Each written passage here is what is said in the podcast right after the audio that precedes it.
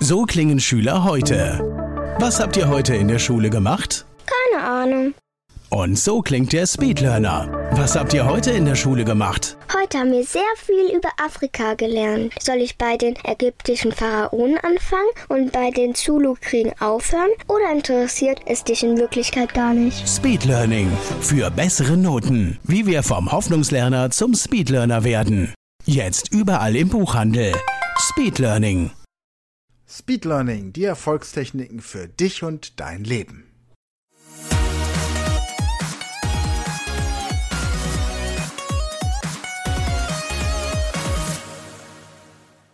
Also wenn du Latein studierst, dann sagt man, die Sprache ist tot. Das war's.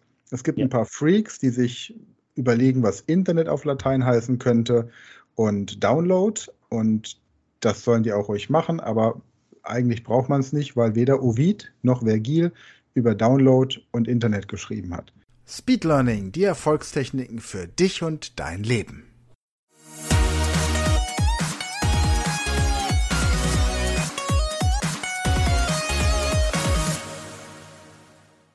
Hallo ihr Speedlearner da draußen, heute habe ich Oliver Ratschek im Interview. Er hat sein Abitur mit 1,0 abgeschlossen und wie er das geschafft hat, erzählt er uns jetzt. Hallo und herzlich willkommen Oliver, schön, dass es geklappt hat. Grüß dich, freut mich, dass ich dabei sein darf, danke dir. Stell dich doch einmal bitte den Hörern vor, wer bist du, was machst du und wo erreichen wir dich gerade? Sehr, sehr gerne. Also, mein Name ist Oliver, Oliver Ratschek, bin 22 Jahre jung. Vielleicht kurz zu meiner Story. Das lässt auch ein bisschen darauf schließen, wieso wir jetzt hier sitzen. Ähm, ich habe 2019 mein Abitur gemacht, ähm, dann direkt angefangen, Jura zu studieren. Und das Thema Lernen war für mich immer ein großes Thema. Mittlerweile studiere ich Jura und bin auch nebenbei selbstständig. Habe eine Unternehmensberatung, lerne es allerdings für mich, sei es jetzt eine neue Sprache, sei es im Studium oder sei es auch, ich sage mal, im Business selbst, immer ein großes Thema und deswegen freue ich mich dabei sein zu dürfen. Prima. Also, Abitur, ist es noch so einfach wie früher?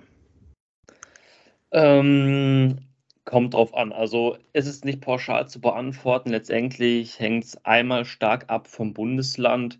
Ich bin aber der Meinung, ich gehe da immer nach dem Motto, äh, Fähigkeiten erschaffen Möglichkeiten. Ergo, wenn ein gewisses Fundament an Lerntechniken bereitsteht, wenn man weiß, wie man seine Zeit managt, dann kriegt man es überall hin. Äh, muss aber auch sagen, also ich habe die Realschule und das Abitur jeweils mit 1,0 abgeschlossen. Für so einen Abschluss, da gehört auch ein bisschen Glück dazu. Also es reicht nur ein Lehrer, der ein, das klingt doof, nicht mag und dann äh, macht er einem Strich durch die Rechnung und ähm, dann kriegt man zum Beispiel nicht das Stipendium. Ich habe es damals bekommen, ich hatte Glück.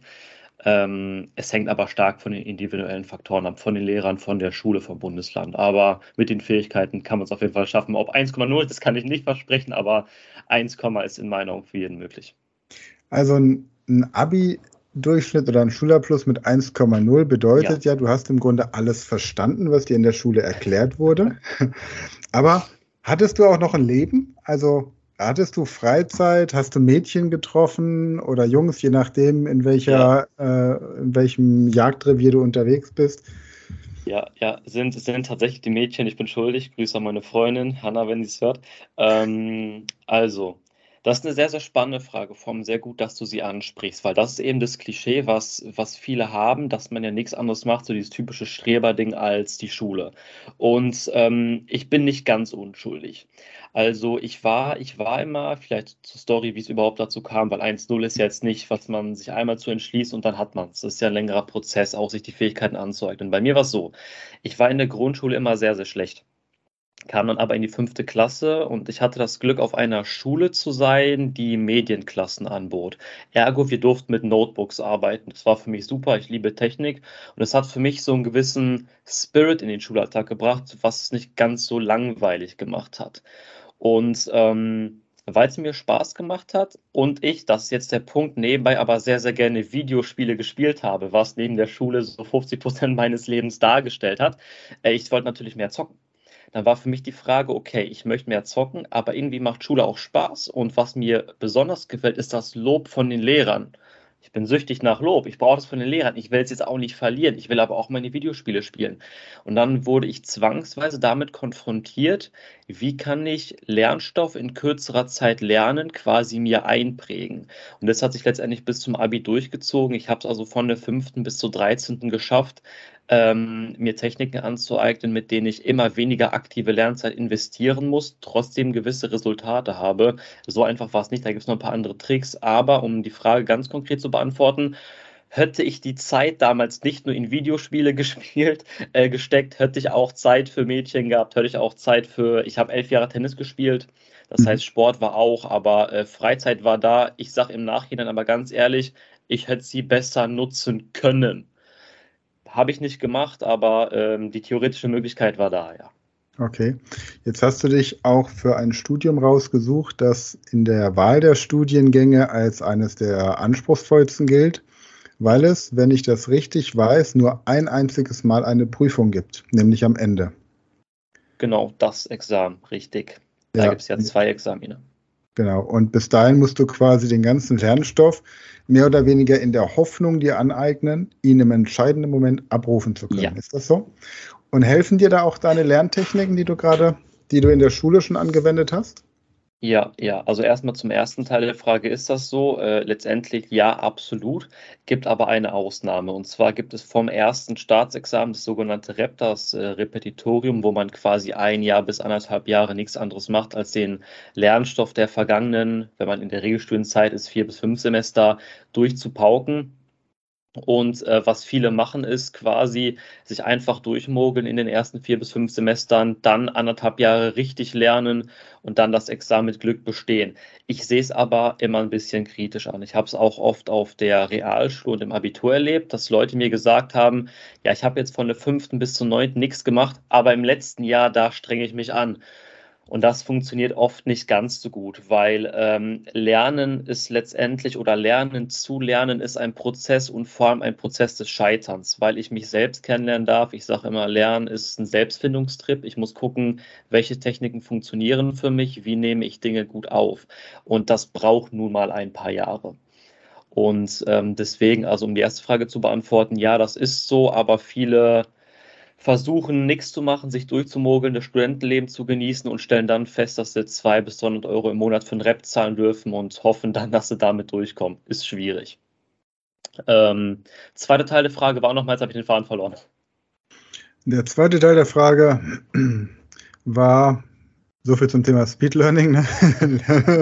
Kurzzeitgedächtnis haben wir, genau. haben wir angesprochen. Ja. Genau. Also die erste Frage war eben, ob es stimmt, dass am Ende nur ein Examen ist.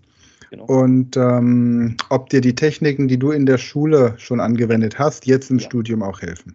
Ja, ähm, absolut. Das Fundament definitiv.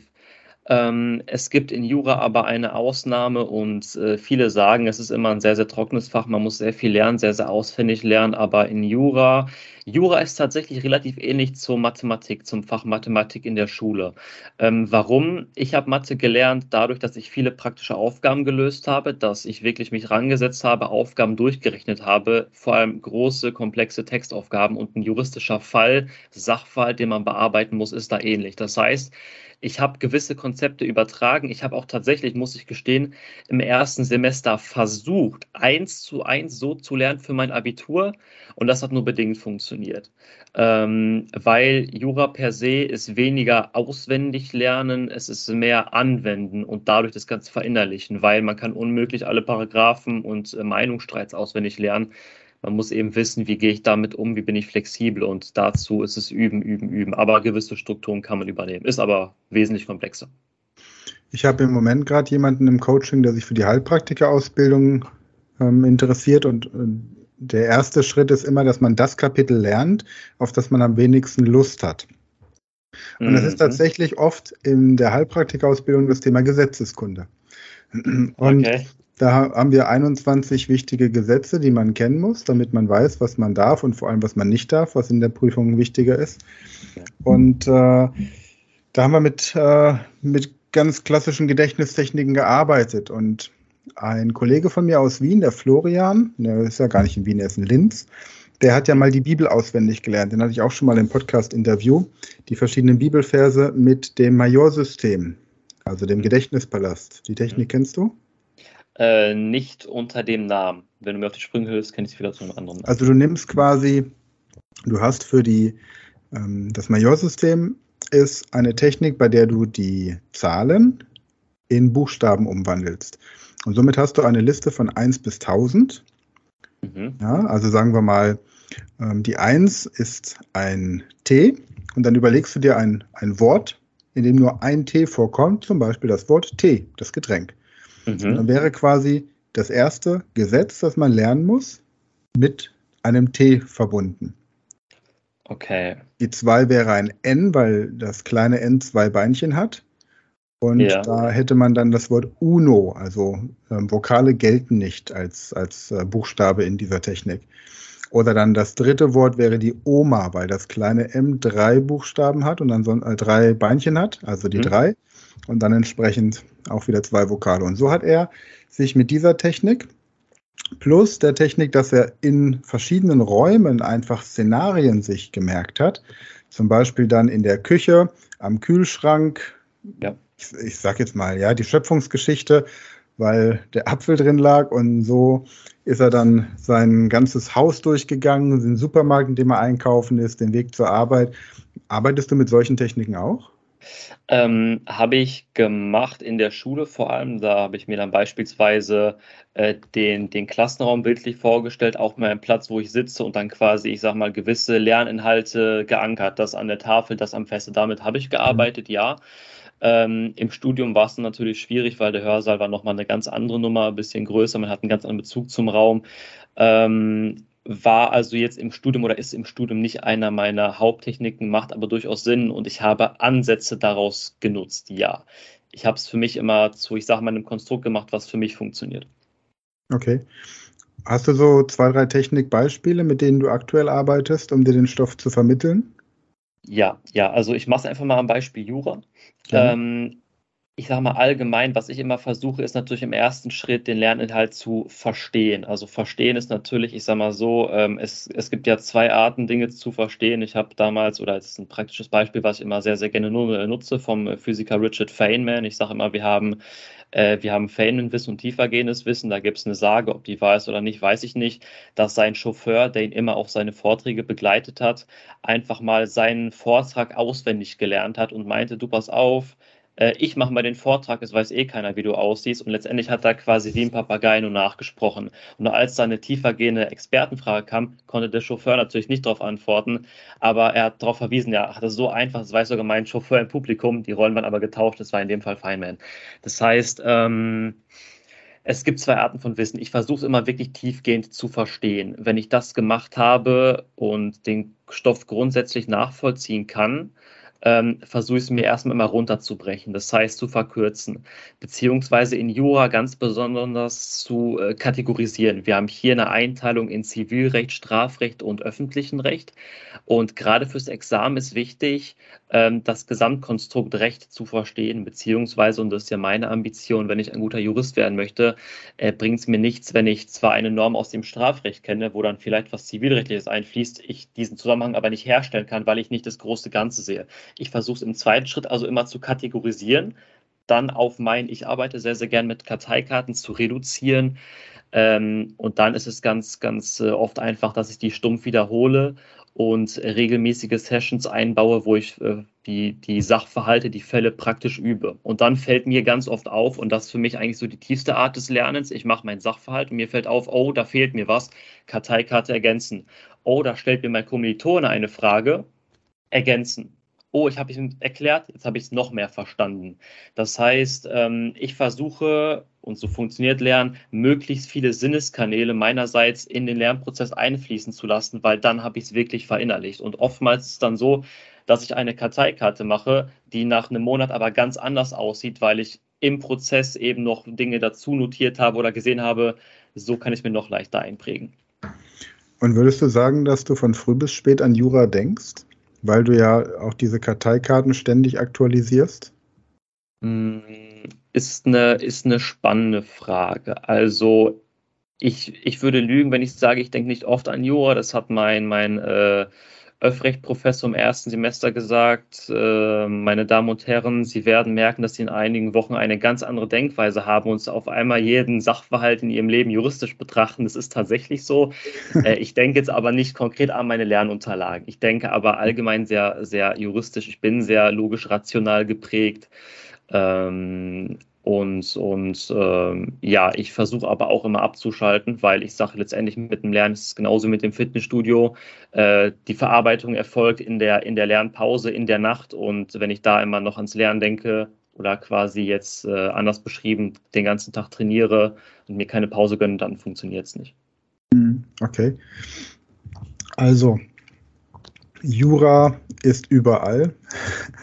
Wenn ich manchmal die Nachrichten angucke, dann habe ich den Eindruck, dass ständig neue Gesetze kommen. Da muss man doch als Jurastudent oder auch als, als Professor muss man doch ja. wahnsinnig werden, weil doch eigentlich das Lehrbuch, das du am Anfang des Studiums hast, schon völlig veraltet ist, bis du dein Studium ja. abschließt und dann bist du ein halbes Jahr im, im, äh, in der Kanzlei oder im, im juristischen Leben und hast schon wieder irgendwie 120 neue Gesetze. Früher sind wir mit den zehn Geboten ausgekommen, wenn man der Legende glaubt. Und das hat sich geändert. Ja. ja. Wie gehst du mit sowas um? Ich finde es äh, wundervoll tatsächlich. Also ist doch schön. Ich sage lebenslanges Lernen und äh, nicht spielt es so wieder wie die Juristerei. Ähm, es gibt natürlich auch einige Schockgeschichten, jetzt gerade mit dem neuen Kaufrecht, was Anfang des Jahres ähm, ich sag mal, marktfähig wurde, wo dann jetzt die äh, Studentinnen und Studenten, die jetzt ihr Examen schreiben, sich das noch reinprügeln dürfen, weil es ist Examensvoraussetzung. Ähm, ich finde aber, es ist schön, weil daran unterscheidet man einen guten und einen schlechten Juristen. Und der gute Jurist hat immer alles auf dem Schirm. Ähm, letztendlich ähm, ist das, ich sage mal, auch der Leistungsanspruch, den ich an mich selbst habe. Aber ich sage, ich will zu den Besten gehören und dazu gehört es, dass ich mich eben jeden Tag hinsetze, gucke oder jeden Monat hinsetze, was gibt es an neuer Rechtsprechung, was gibt es an neuen Gesetzen und die mir verinnerliche. Und wenn mich es interessiert, und das sollte einen interessieren, wenn man Jura studiert, dann ist das kein Problem den Studenten aber auch den Anwälten oder den Juristen generell wird aber auch Abhilfe geschaffen durch juristische Zeitungen, die man abonnieren kann für recht kleines Geld, die dann einmal im Monat zugeschickt werden, wo dann die neueste Rechtsprechung auch drin einfach runtergebrochen ist. Ähm, es kann aber durchaus sehr frustrierend sein, ja. Das habe ich auch schon selbst erlebt, gerade mit dem neuen Kaufrecht jetzt.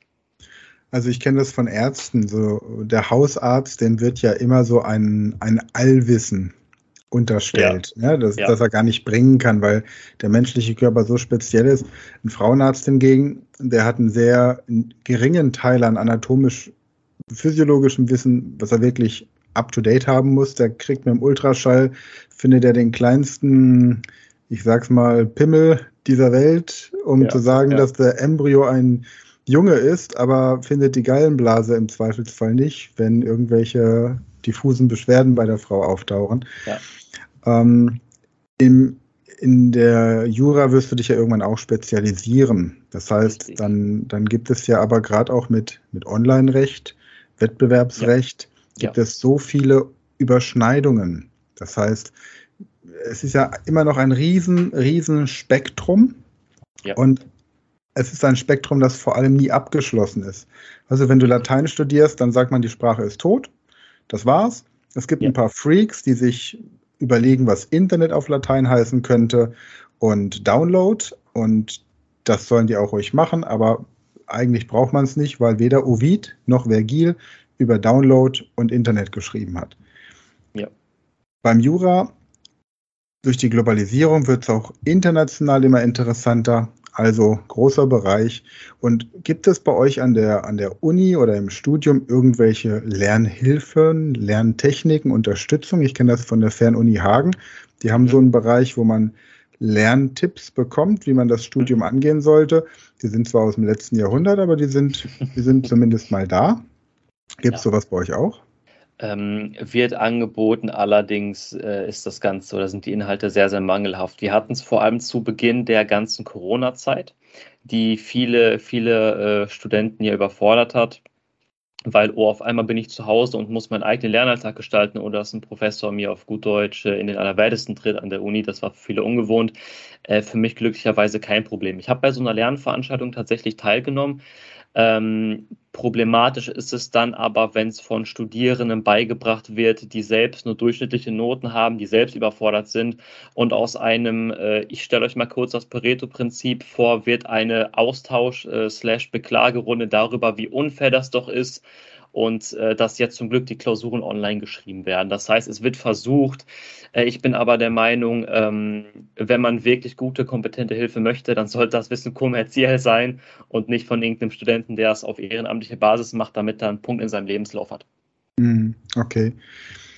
Der dritte Punkt, den du angesprochen hast, ist die Unternehmensberatung. Ja. Was machst du da konkret? Ich meine, du bist 22, gehe jetzt nicht davon ja. aus, dass du schon so viele Unternehmen aufgebaut und an die Börse richtig. gebracht hast. Was berätst du dann den Unternehmen? Ja, ja. Was bietest du den Unternehmen, was Unternehmer ja. noch nicht haben? Ähm, ich mache es gemeinsam mit meinem Geschäftspartner, mit dem Dennis. Äh, was wir grundsätzlich machen, ist, wir bauen, ich formuliere es immer sehr, sehr schön, äh, wirtschaftliche Ökosysteme bauen wir auf, die an jeder Ecke Geld verdienen. Was heißt das konkret? Ähm, auf der einen Seite, wo liegt unsere Expertise? Wir decken die Kernbereiche äh, Marketing, Vertrieb, Automation ab, ergo vom Controlling bis hin zum Vertriebsteam, zum Vertriebsprozess. Allerdings auch dazu, dass wir sagen, okay, jetzt steht das Fundament, wie skalieren wir? Ähm, du hast völlig zutreffend gesagt, ja, wir sind A, nicht die eierlegende Wollmilchsau und gut, Dennis ist ein paar Jahre älter als ich. Wir haben jetzt aber noch nicht gemeinsam die Erfahrung von einem Frank Thelen oder einem Elon Musk. Das ist völlig richtig. Ähm, wir haben aber das Netzwerk.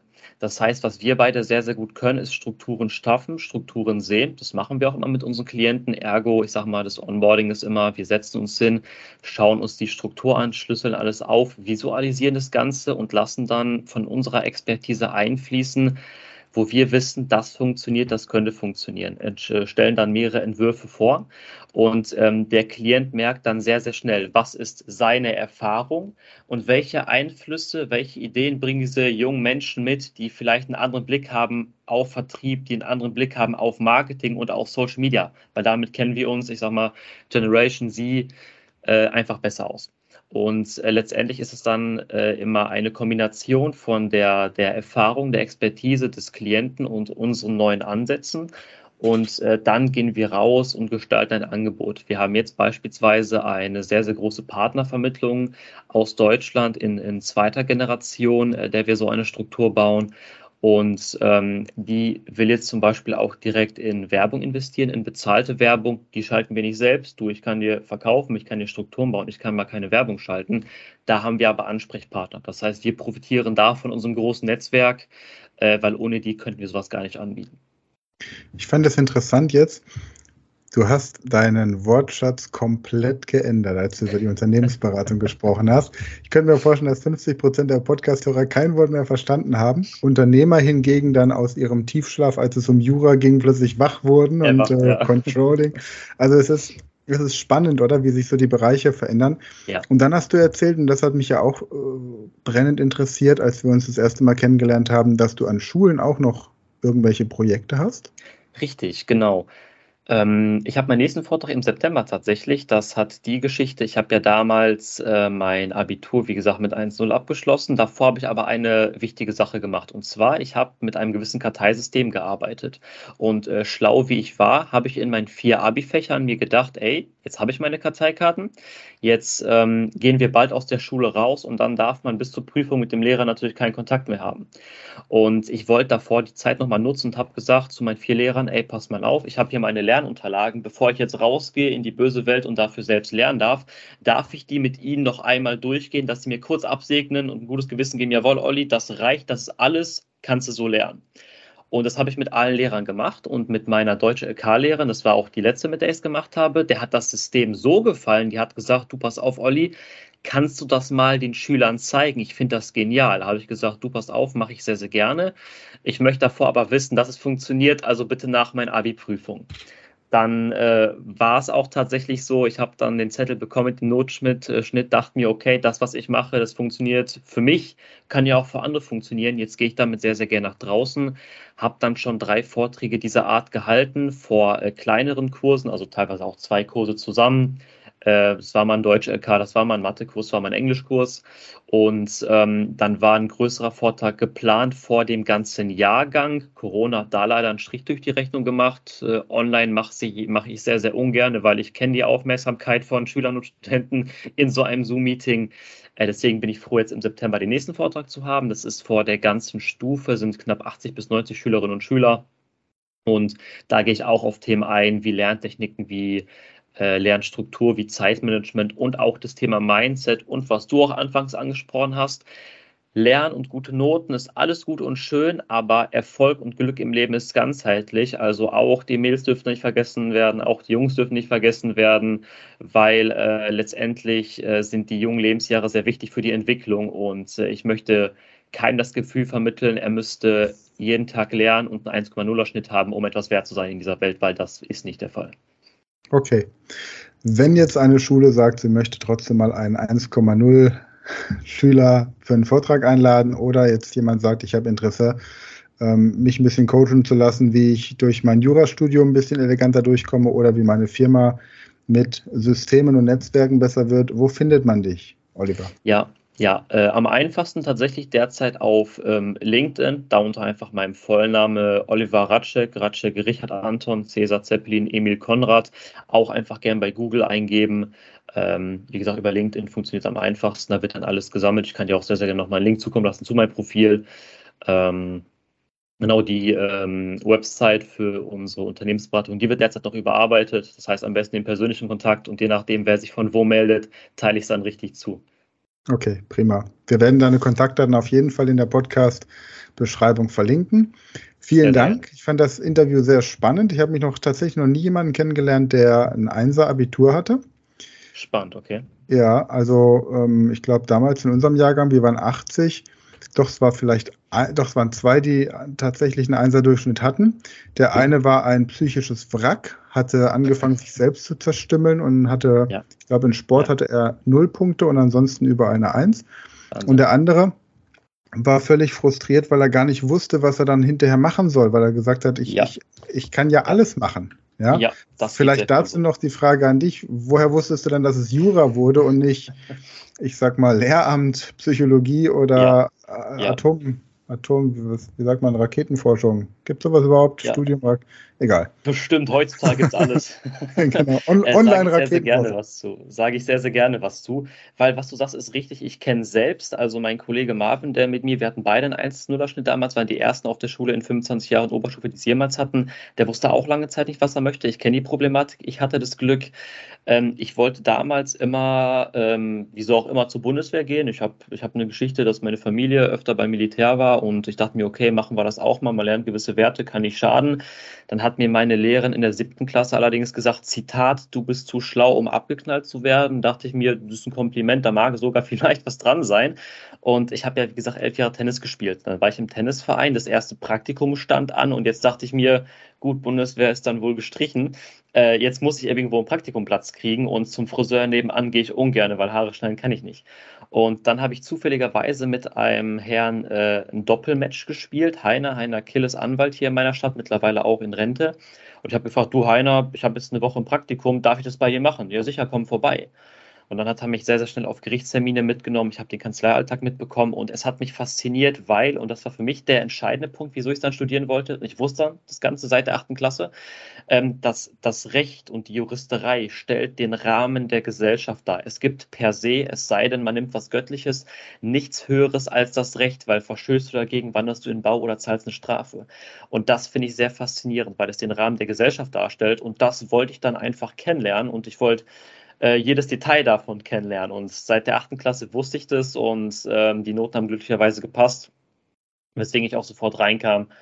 Äh, war also durch einen Zufall, das hat sich dann stark manifestiert, wobei ich sagen muss, ich werde mich noch erinnern, ich war im SL Cabrio auf der Autobahn mit dem Anwalt unterwegs zum Gerichtstermin und der hat mir gesagt, du Oliver, egal was du tust, studiere nicht Jura, das ist so anstrengend, aber äh, ich muss ihn enttäuschen, ich habe es doch angefangen. Ja. Ja, es ist vor allem etwas, bei dem du es nicht wirklich outsourcen kannst. Ne? Du kannst es nicht automatisieren. Ja. Ja. Das Einzige, was du tun könntest, wäre ein, ein, äh, ein, ein Online-Kurs, wie man durch das Jurastudium kommt oder quasi ähm, Gesetzeskunde für mhm. Schüler, für jedermann aufzubereiten und an der Speed Learning School entsprechend anzubieten. Das wäre eine Möglichkeit, die dann nicht deine persönliche Präsenz erfordert und wo du trotzdem entsprechend profitieren könntest. Oder so, ein, so eine Art, irgendwann so eine Art Juristen-Experte, ne? so der, der Jura-Podcast, gibt es wahrscheinlich auch schon tausende, aber Gibt's ja, ja, vielleicht nicht so viele gute. Packst du manchmal falsch oder fährst du manchmal zu schnell? Wenn du so eine, so eine Ehrfurcht vor diesem Rand der Gesellschaft hast? Es ist spannend. Also tatsächlich, seitdem ich im ersten Semester Jura studiert habe, habe ich erkannt, wie, wie ähm, schwammig das Recht an einigen Stellen ist und dass eigentlich nur Normen sind und das letztendlich nur eine Moralfrage. Ähm, ich mache aber gerne ein Beispiel, das glaubt mir keiner, ich fahre nie zu schnell tatsächlich. Ich wurde noch nicht einmal geblitzt seit Oktober 2017. okay. Also da halte ich mich immer ans Gesetz und äh, zumindest verstoße ich nicht bewusst gegen Gesetze. Das ist dann wahrscheinlich die juristische Ehre, auch wenn ich verstanden habe, dass so einige Normen und Gesetze sehr moralbehaftet sind und vielleicht auch veraltet heutzutage. Ähm, ich, ich, ich halte mich dran, solange es in einem schlauen Buch steht. Okay.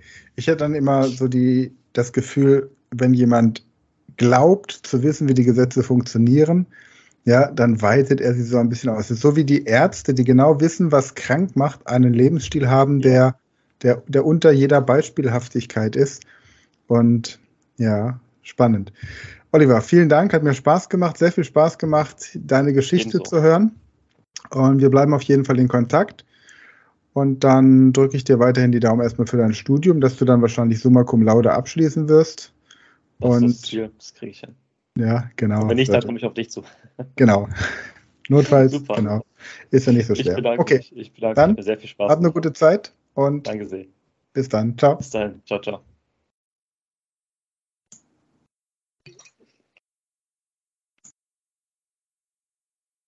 Das war eine neue Folge der Podcast-Reihe Speed Learning, die Erfolgstechniken für dich und dein Leben.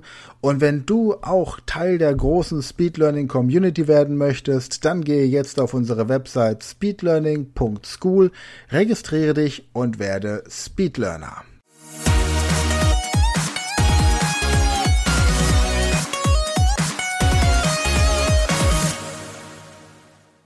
Das war eine neue Folge der Podcast-Reihe Speed Learning, die Erfolgstechniken für dich und dein Leben.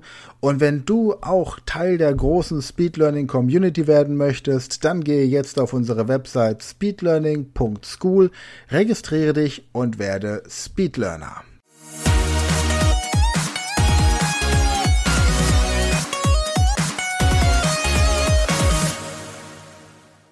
Das war eine neue Folge der Speed Learning Podcast Show. Hast du gemerkt, wie spannend und hilfreich die Tipps waren? Und möchtest du deine Lernprobleme in den Griff bekommen, um dein Wissen nachhaltig zu festigen? Dann melde dich jetzt für unser kostenloses einstündiges Training vom Nichtskönner zum Superhirn, der Weg zum Lernerfolg in sieben einfachen Schritten an. Klicke jetzt auf den Link in der Podcast-Beschreibung und sichere dir deinen Platz im kostenlosen Training.